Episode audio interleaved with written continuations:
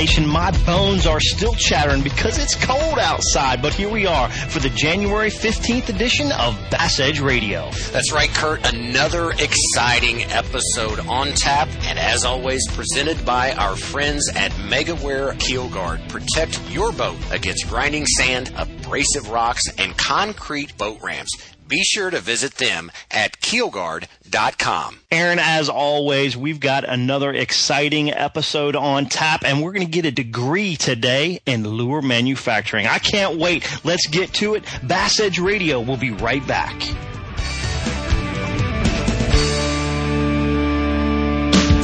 You know the importance of protecting your investments, so why use anything other than the toughest keel protector for your boat? Grinding sand, abrasive rocks, and concrete ramps are no match for our patented technology.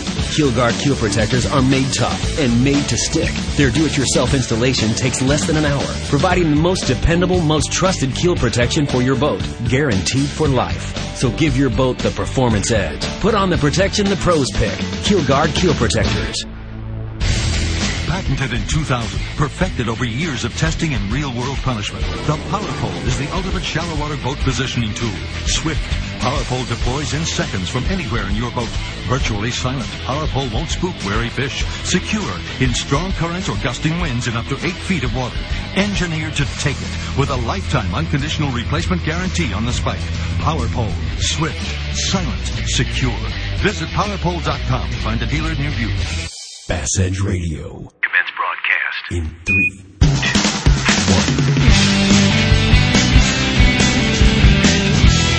You're listening to The Edge, everything bass fishing, coming to you nationwide from the Bass Edge Studios. Aaron, although it's cold outside, the days are getting longer and the bass are starting to move. Man, they are. And you know what, Kurt? I have been using my time in the frozen tundra, if you will, to really do a lot of my pre-fishing via computer. And that's, of course, through my Bass Gold membership, really researching the patterns that are coming into play for this time of year on the bodies of water that I am fishing. More importantly, really kind of trying to dial in the lures. And what I'm finding thus far is certainly the jerkbaits up higher in the water column, but also surprising to me was how much of a role the jig plays this time of year. That's right, Aaron. And we're going to move into an interesting portion that we really haven't done before in Bass Edge. And we're going to get real detailed today in talking to a lure manufacturer about how precision of a process that some of these lures are being made by these days. And, it's going to be a real interesting talk and conversation. I feel like our anglers are going to understand a little bit better why particular lures look and act the way that they do. But first, before we get to that, let's move straight into our Tech Minute.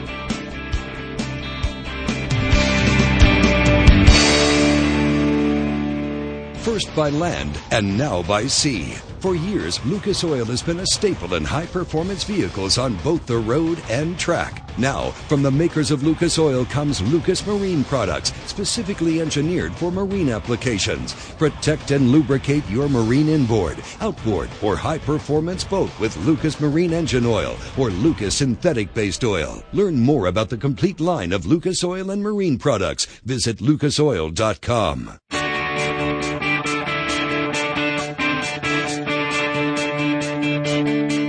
Our series continues with head chemist Mark Negist of Lucas Oil Products for today's Tech Minute, presented by ProtectTheHarvest.com. Mark, the last time we started down this path of ethanol and the negative impact it can have if proper additives are not included to our watercraft and tow vehicles, in fairness, are there positive attributes to ethanol, whether they become economic or environmental? Yeah, there's actually environmental and economic benefits to using ethanol. The environmental benefits are that it does reduce emissions. It improves the octane value in the gasoline, which increases the octane number and improves combustion and performance. As far as economic benefits are, it's widely used.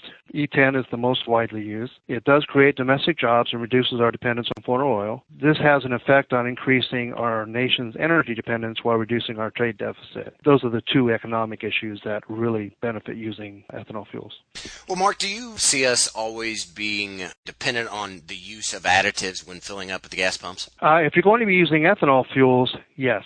The reason being is that ethanol does have some adverse effects on the equipment, especially if you're using a higher percentage of ethanol in an application where it cannot use that. For instance, if you're using E85 in a vehicle that is not equipped to use it, you're going to run into serious problems. So it's always beneficial to use additives to counteract those ill effects of the ethanol fuel. Good stuff. There you have it, straight from a man whose IQ is the product of Kurt and I's together. Looks like the additives such as ethanol treatment and upper cylinder lubricant for our fuel will be as common as salt and pepper on the dinner table. Bass Edge Radio will be back in a moment. Two fishermen came together with one agenda: to construct bass boats superior in design and build, with a flawless finish. With our boats' exhilarating handling and smooth ride, extreme rough water just doesn't exist. We're not just building a boat, we're building a legend. Legend Boats. And now more of The Edge with Aaron and Kurt. Well, Bass Edge Nation, as mentioned in the opening, we are about to receive an honors course on jig fishing. Our guest is not only a highly accomplished angler, he is the founder of one of the most popular and technically sophisticated lure manufacturers in the world. We are fortunate to have Gail Julian of Jewel Bait Company. Welcome to the show, Gail. Well, thank you, and I appreciate the opportunity to be on Bass Edge Radio and a member of the Bass Edge Nation this morning. Well, you are a rookie, but you are officially have been ordained as part of the family. And we welcome you to the fold. And, you know, Gail, one of the funny things is I've known you for a long time. I've grown up fishing your baits, specifically your jigs, since the 1980s. And I've been one of those that have been really fortunate enough to really experience firsthand the difference in success rates as compared to other lure manufacturers. But I never really understood why until I recently took a tour of the plant and was given the tutorial on this precision manufacturing that we're going to be speaking about. But before we dive off into that process, can you kind of give us a brief history of your transition into the lure manufacturing and how your past life has served you extremely well in Jewel's product development and manufacturing? Certainly. Well, my past life, I worked for Baxter Healthcare Corporation, which is one of the world's largest manufacturers of medical devices. I started in the late 70s there as an assembler on the line and worked my way up over the course of time to production supervision, where we were working with some of the most sophisticated equipment in the world at that time. The company also had a bass club, and so I started fishing the bass club in the early 80s, and the more I fell in love with bass fishing and the challenges and the excitement of that, the more I realized that the products I were using were kind of not really up to the standard that I would like to have seen. And so being a tinkerer and also having this manufacturing experience, I decided to start doing some modifications and things. So at Baxter, we had obviously to build things very precisely because people's lives were at stake. We were making medical devices, so there was no second chance to get it right. And so I just kind of took that same mindset, same philosophy into building lures. So when I started in my garage. My children were small. My wife was a stay-at-home mom. And so during the day when the kids were either in school or taking a nap, she would help tie up some lures and I would fish on the weekends or whatever. And then that transitioned kind of into a business because as people seen what I was using and some of the designs that I had, it started to get some attention. Not so much necessarily with my fishing prowess, but more from what the guys seen that I was being able to do as far as the design and color choices and things. So it started as a hobby, modifying some existing molds. Baxter had a machine shop, and off hours I was able to solicit their help in doing some of these things. And then later, as this became more of a business, as people became more and more interested in what we were building, we started the lure company in 1989. I was still working at Baxter. And so there was a company also that started a couple of years before we did called KG Enterprise, and that's the building that houses Jewel and KG, is, Aaron, is where you took a tour. That company, the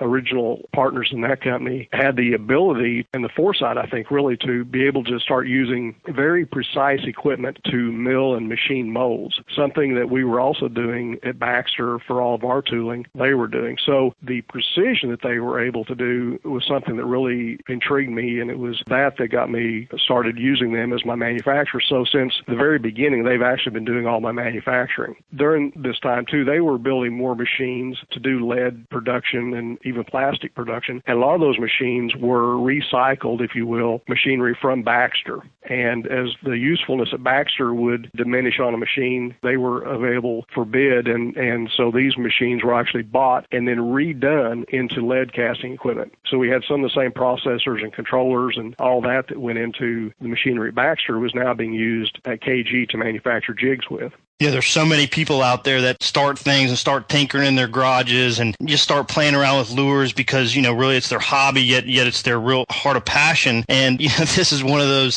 success stories that you wonder, you know, how many of those little evenings that you're messing around in the garage turn into a corporation. And obviously with Jewel Bait Company, we're talking about, you know, a big time industry player. So it's just really neat to hear how that development came about. You know, Aaron has been all of the fuss since he went on that tour of that manufacturing process, and really would love for you to continue to go into how you adapted the tooling used in that surgical manufacture and the making lures, and explain why anglers need to be aware of the differences about how your manufacturing process and those baits are made. Well, as I mentioned, you know, this machinery was made for making medical devices. So when it was adapted to making lures, obviously it was very precise. Now, what's different about what we do here is first designed on a computer using 3D software and CAD/CAM type programs.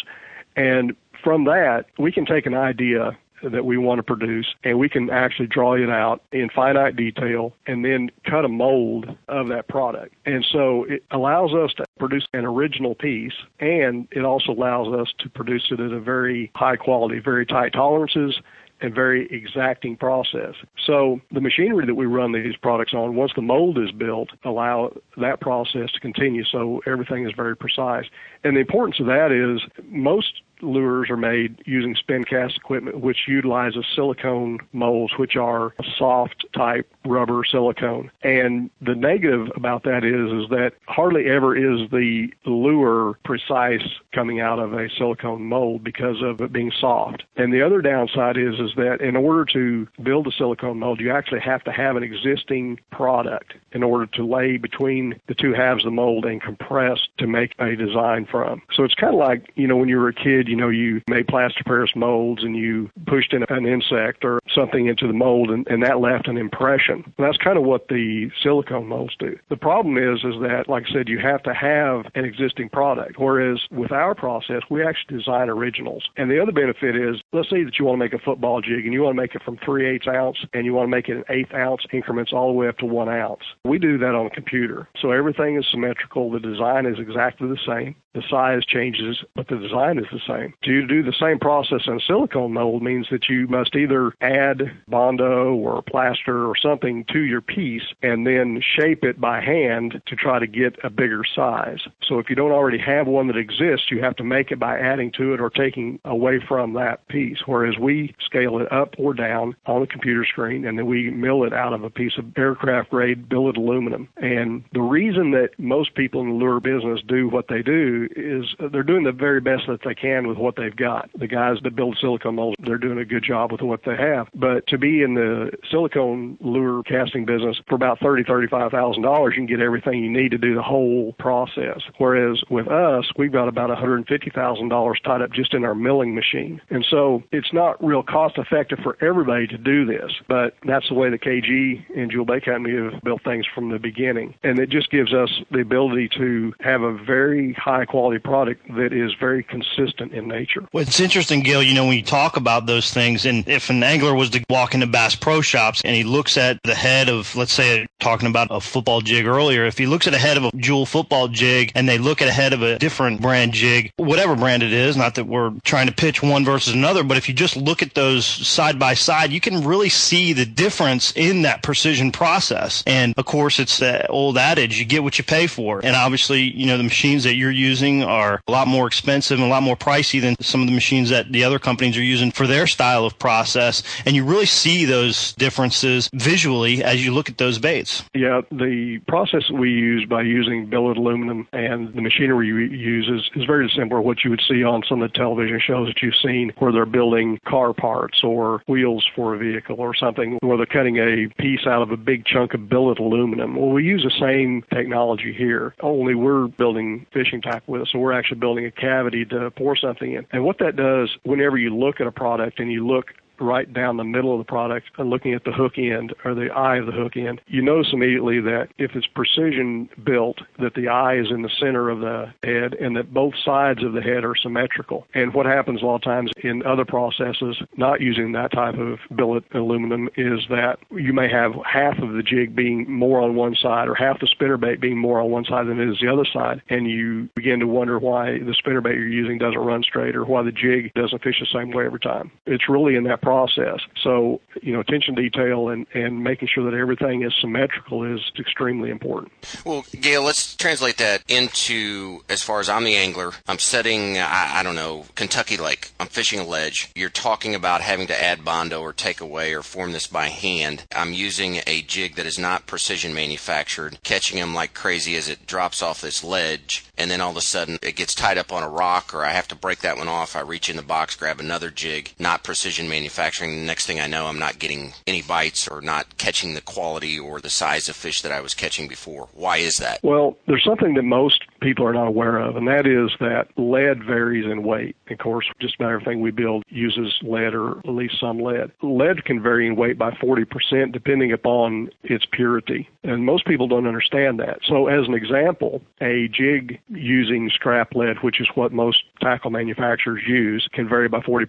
So let's say that you're on Kentucky Lake and you're fishing a 3/4 ounce football jig and you break that off and you tie on another one. If their lead is not consistent, the next one you tie on may weigh 5/8 of an ounce. It can vary by that much. And we all know that developing that feel and having that same fall rate and having that same action is extremely important. If you're out there on the end of this shell bar in 30 feet of water on Kentucky Lake and you find that sweet spot out there with the jig that you were using and then you tie on one that may weigh less and you can't develop that same feel, you automatically lose confidence in what it is that you're doing, and that alone is going to result in less bites. So we formulate our own lead here. It's 9999 pure right from the smelter, and then we add our own anemones to it to make sure that it is what we want it to be. We actually have 3 different leads here that we use. We develop them all in-house, and we further refine them in-house. And so all the impurities are taken out, and the lead becomes more and more refined as we use it. And then we recycle all of our lead right back into lead bars of one of those 3 varieties, and we keep real close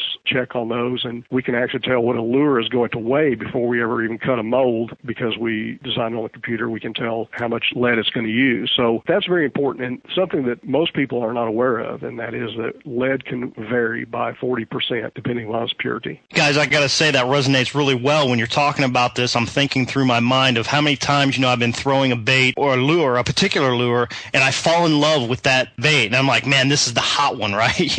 Every time I throw it out there, I get bit, or it's a mental thing. I know that this one jig that I have tied on the end of my rod is the one that's working. And, if I were to lose that bait immediately, sometimes, as anglers, we lose confidence. Like, oh man, I lost my special lure. So the interesting concept here is that every lure, if you're using the Jewel product, is the exact same. So you don't have to worry about that you lost that particular bait because the next one that you pick out of your tackle box is going to be exactly the same, and you can have that same feeling, and it's going to improve your mental outlook. That's a neat concept that I don't think I've ever thought about before, and probably a lot of listeners, they've had that feeling of losing that special bait, but the only reason they're upset is because they're not quite sure that the same bait is going to be exactly identical to the one that they pull out of the box. So in this case, obviously, with these products and the ones that, Gail, you're manufacturing, they're basically exactly the same because of those small tolerances. Yeah, this is very important. Confidence is the key in successful fishing, and it is really important in jig fishing. And so you must be confident in the products that you're using so that you can fish them the same way. You know, you figured out a way the fish are biting a jig, you can fish them the same way every time. You might want to change colors and still have the same confidence that the lure you're using is the same other than a color choice.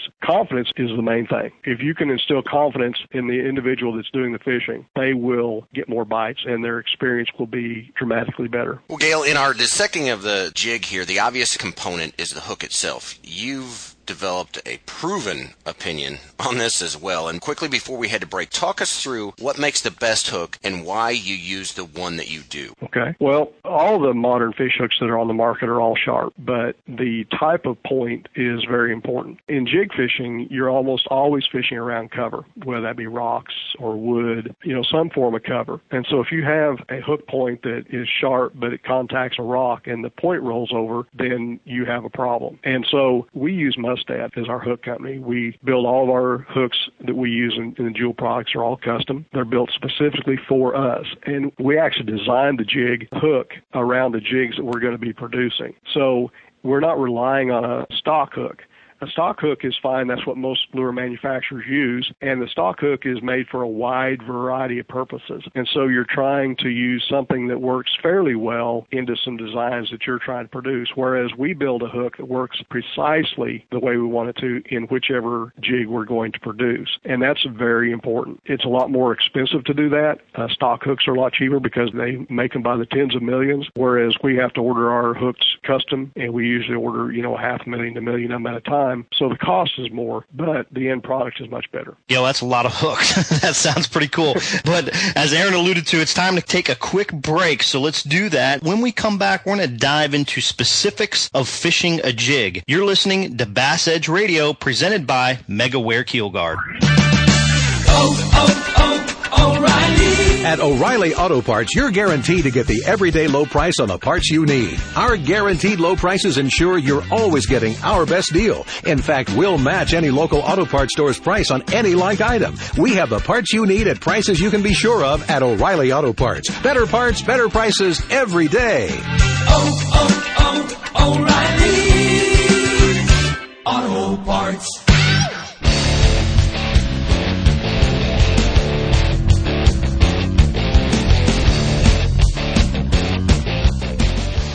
We're back on Bass Edge Radio, and this segment of the show is brought to you by Lucas Oil High Performance Marine Products. From real oil to two-cycle outboard oil that surpasses all manufacturers' requirements, visit them at lucasoil.com. It works. Gail, you've spent countless hours and thousands of dollars developing molds of situation-specific jigs. Give us your top picks on the versatility of a jig and the different ways that you like to fish them. Well, in all the lakes that I've traveled to, and I've traveled pretty much across the United States fishing different types of structure, there's a lot of similarities between those. So what we've done is develop tools for those purposes. Our Pro Spider jig, which is available in three sizes, from 3/16, 5/16, and 7/16, we built this for fishing rocky structures, table rock, bull shoals, Norfolk, Lake the Ozarks. And the head design on it is built so that it comes over rocks and cover real easily. It's built similar to the keel on your boat, on the hull on your boat. So whenever it contacts something, it deflects and comes over it. So I fish that jig primarily anywhere I'm fishing rock structure and not fishing over 30 feet deep because of the size, 7/16 being the heaviest. We also have a heavy cover football jig that we make from 3/8 ounce all the way up to 1 ounce. 3/8 and 1/2 are a finesse size, so they have a finesse type skirt. And the 5/8, 3/4, and 1 ounce all have a full skirt. And I fish this wherever I need a heavier jig or where I'm fishing brush and rocks. You know, most of our lakes now have core brush piles in those, and so this jig was developed for that. A heavy cover football jig was something that really wasn't on the market. Nobody ever even thought about. A football jig primarily was manufactured for fishing deeper structure and dragging it on rocks and ledges and things like that. But because of all the structure that is in the lake, we built the heavy cover football jig to fish brush piles and those rock piles and things that you would encounter out there while fishing. And so it was really the first one of its kind on the market to be able to fish a brush pile as well as fishing rocks. So I fish it anywhere from, 0 to 50 feet deep, just to vary the size of the jig depending upon how deep I want to fish it. And then we have a finesse jig that falls flat, and it is made in 5/16 and 7/16, and it's made to imitate a crawdad. So as it falls off from ledge to ledge or fishing bluffs or boat docks, whatever, it's designed to fall flat because of the weight distribution. And the newest jig we've got is our casting jig. We developed that with pro angler Stephen Browning, and he wanted a jig, as he travels from coast to coast fishing the Bassmaster Elite, he wanted a jig that he could tie on and fish virtually anywhere and everywhere that he wanted to fish. And so you can fish this jig in brush piles, boat docks, hydrilla, go right to a ledge, to rocks, to riprap, whatever you want to fish. And if you had one jig that was the only jig that you could tie on, this jig is made to fish everything, and it does a remarkable job in fishing that. So those are 4 styles of jigs that we use primarily. We also have a swim jig that we use to fish boat docks and also over the top of grass and mats and things like that. We built that jig out of a material we call metallulite, and it's a product that weighs considerably less than lead. We developed it here, and what it does, it immediately comes up on top. So as you're cranking this jig on grass or mats, it immediately rises to the top of the surface, and you don't have to crank it fast if you don't want to for it to stay on top, because it has the bulk and the size, but it doesn't have the weight. And we put a heavy hook in that for guys who want to fish braid or heavier fluorocarbon. So we essentially build tools for any job you want to do. If you want to fish shallow rocks, we've got it. If you want to fish brush piles at any depth, we've got it. If you want to fish a jig that falls flat, we have that. And if you want one to fish in virtually any type of cover that you would contact in a day of fishing, we have that as well. So they're all tools to do the best job possible. Well, Gail, it sounds like, and perhaps maybe you've already answered this question, but the variety of water column that you described there is kind of top to bottom. I mean, pardon the pun, but are there things that you use, or how do you gauge or set a barometer of when to use a jig and how to use a jig versus, say, picking up a spinnerbait or throwing something that is going to run more lateral in the water column? Well, a jig is really versatile, and fish are always on the lookout for an easy meal. And I think that while spinnerbaits, crankbaits can be reaction baits, a jig can also be a reaction bait, but it's also a bait that when the fish are not real aggressive, they also will bite one because it looks like an easy meal. Typically, I discover the depth that the fish are at and the type of cover that the fish are around, and that will kind of determine for me the type of jig that I want to use, and I'll select the best tool then to do that. I've often said, you can build a set of kitchen cabinets with a sledgehammer and a chainsaw. It's just not going to be a really pretty set of cabinets, and they're probably not going to work all that great. But if you have the right tools, you can build a beautiful set of kitchen cabinets with them, and that's kind of what a jig is. It's a tool, and so we build them specifically for that purpose. So if the fish are at a certain depth and they're in rock structure, then I'll select a jig based on that. And the weight of the jig is important. Line size is important. So those are also factors that go into that selection. But the main thing is discover what depth the fish are at and what type of cover they're around. Gail, you lead me right into my next thought process is, from your standpoint, you have these array of sizes and weights, and you kind of explained already to the listeners, when you would use a particular jig based on cover or depth. How about those different weights of those jigs? How is an angler, from your standpoint, do you feel is determined to use a particular size at a specific condition? I think once you've determined, the depth and the cover that the fish are around, clarity of water is also another factor. And, we know here on the clear waters that we've got in this part of the country, and a lot of our lakes have really clear water in it, line size is also a factor. And so that's a very important part of the equation. Let's say that your fish are in 10, 12 feet of water and your water is clear. So you might want to use, 10-pound fluorocarbon or 8-pound fluorocarbon to catch those fish, whereas if you were to use 15 or 20-pound, probably your bites are going to decrease significantly. So line size is very important, along with the depth and the cover are some things that you have to put together. Obviously, if at all possible, you don't want to use 6-pound line fishing a brush pile 20 feet deep whenever you could do the same thing, get just as many bites using, 12 or 15-pound line and not have the fish tangle you up and break you off in a brush pile. So, line size is important, and that kind of water clarity kind of dictates some of that, and then the depth and the cover also dictate what jig you want to use based on that. Gail, jigs are, obviously this because that's how you make your living, are undoubtedly one of the most versatile baits on the market and really a staple in every angler's tackle box. However, oftentimes Kurt and I hear feedback from listeners that anglers struggle to really kind of find their mojo or achieve success while fishing a jig. Can you give us pointers on how we can speed up that learning curve when wanting to really learn how and learn the proper way to fish a jig? Yeah, there's a few things that really need to be taken in consideration. One is the type of line that you use. I encourage everyone who wants to fish anything that makes contact with the bottom to use fluorocarbon. It telegraphs the feel, the bite much better back to your rod. It's very important. It's also clear. It disappears in the water.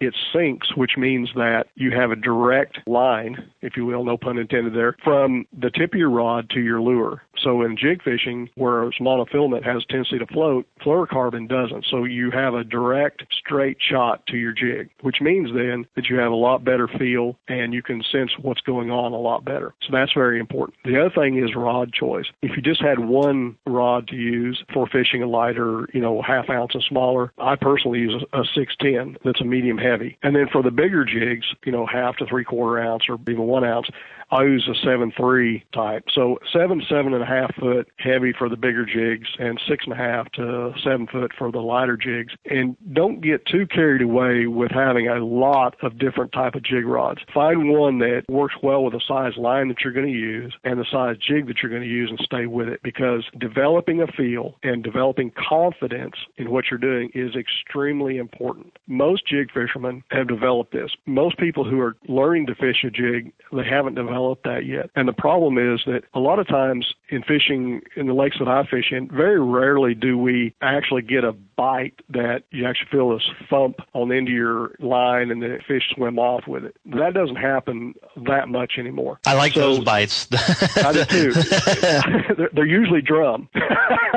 Yeah, especially. Yeah, like the Ozarks, you get a bite like that and your line swims off. A lot of times it's drum. But you don't get those bites as much. So learning the equipment that you've got and developing that feel is very important. So don't get too carried away with having a bunch of different rods. Just get the one that is made for that lure and then learn to detect the bite. Because most people, the bite that they feel, a lot of times on fishing a jig, is the fish spitting it out. And so people will jerk when they feel that. And the problem is the fish has already had it in his mouth for, a period of time and has finally decided just to spit it out. And what you feel is actually expelling that jig out. So that's one of the main misconceptions. From all the people I've talked with and doing seminars and trying to instruct people, that's one thing that I notice is the biggest thing is that they say, well, I got the bite and by the time I set the hook, the fish was gone. Well, the truth of the matter is the fish already had it. What you detected was just spitting it out. And so the fluorocarbon line and a good rod and a good lightweight reel will allow you to better detect the bite, therefore setting the hook and being successful. You can't overemphasize really watching the line as well in that scenario either, Gail. Exactly.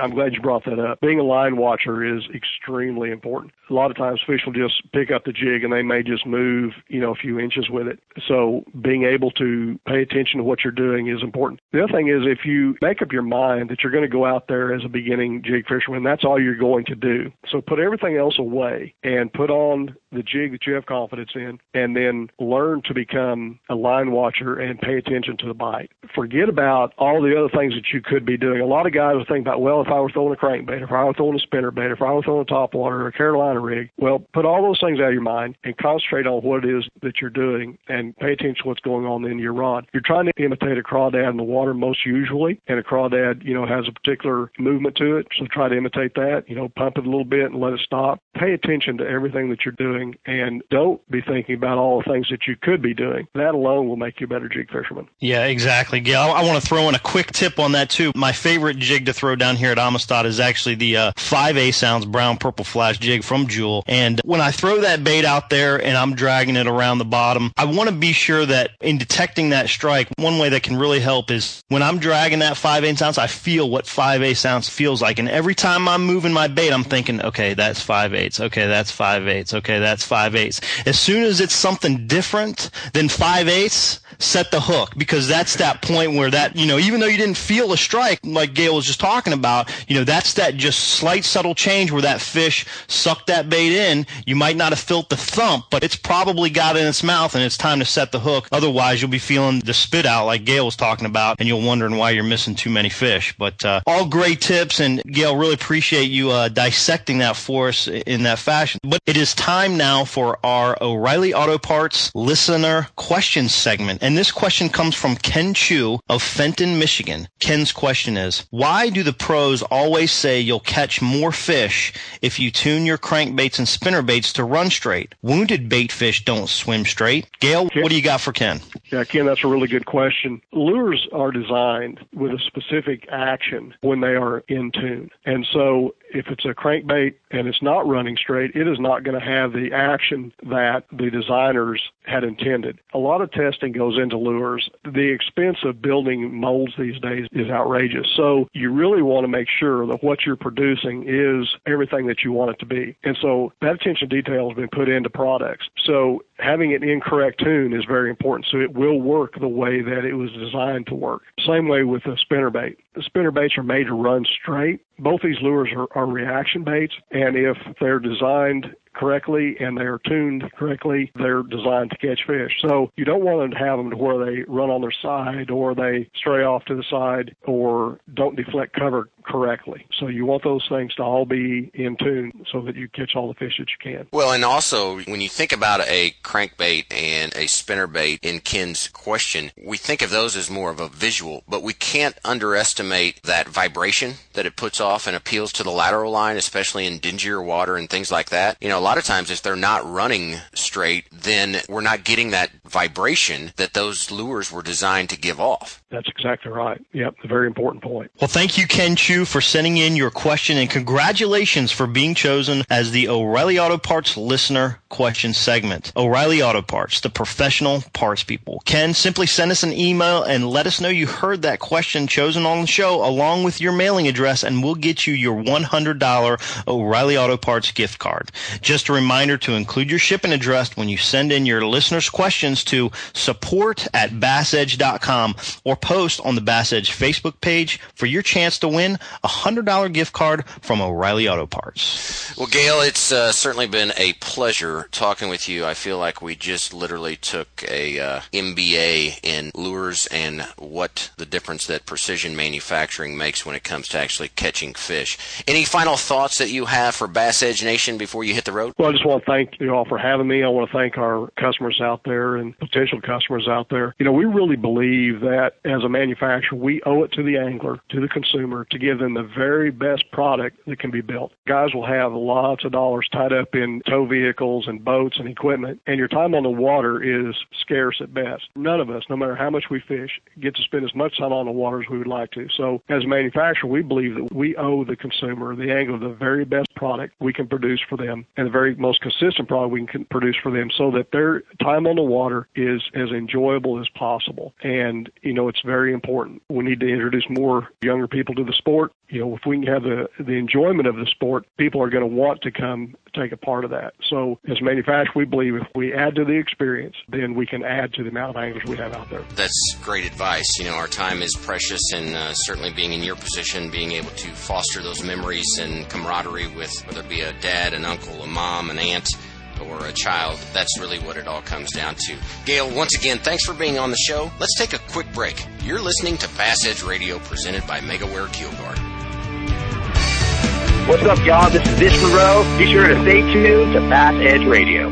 Now you can order Bass Edge Season 3 on DVD. Own the best resource for tips and techniques in bass fishing as host Aaron Martin tackles lakes across the country with the industry's top pro anglers, including Denny Brower, Boyd Duckett, Randy Howell, and Dave Wolak. This 2-disc set includes all 13 episodes. That's over 10 hours of Bass Edge, including interviews, bloopers, and highlights, all for just $19.95. Order online at BassEdge.com. And be sure to check out previously released DVDs like Bass Edge Seasons 1 and 2 and Electronics 101. Bass Edge Season 3, now on DVD at BassEdge.com.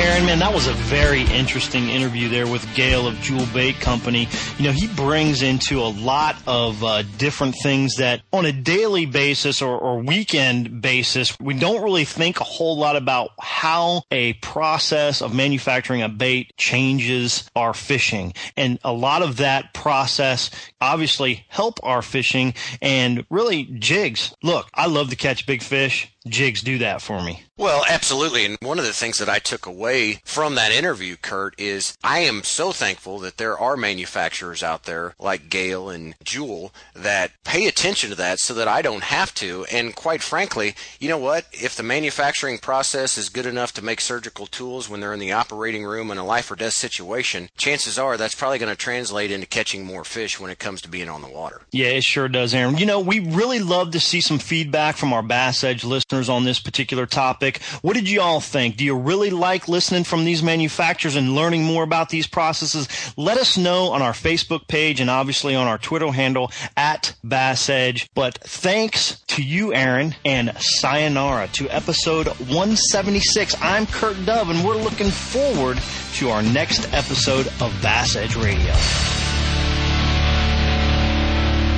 You know the importance of protecting your investments, so why use anything other than the toughest keel protector for your boat? Grinding sand, abrasive rocks, and concrete ramps are no match for our patented technology. Keel Guard keel protectors are made tough and made to stick. Their do-it-yourself installation takes less than an hour, providing the most dependable, most trusted keel protection for your boat, guaranteed for life. So give your boat the performance edge. Put on the protection the pros pick. Keel Guard keel protectors. The Edge is presented by Keel Guard. For more information on Bass Edge or to shop at the Bass Edge online store, visit BassEdge.com. And be sure to join Kurt Dove and Aaron Martin right here on another episode of The Edge. Brought to you in part by Legend Boats, O'Reilly Auto Parts, Lucas Oil Products, ProtectTheHarvest.com, Mercury Marine, PowerPole, and Rapaholic.com.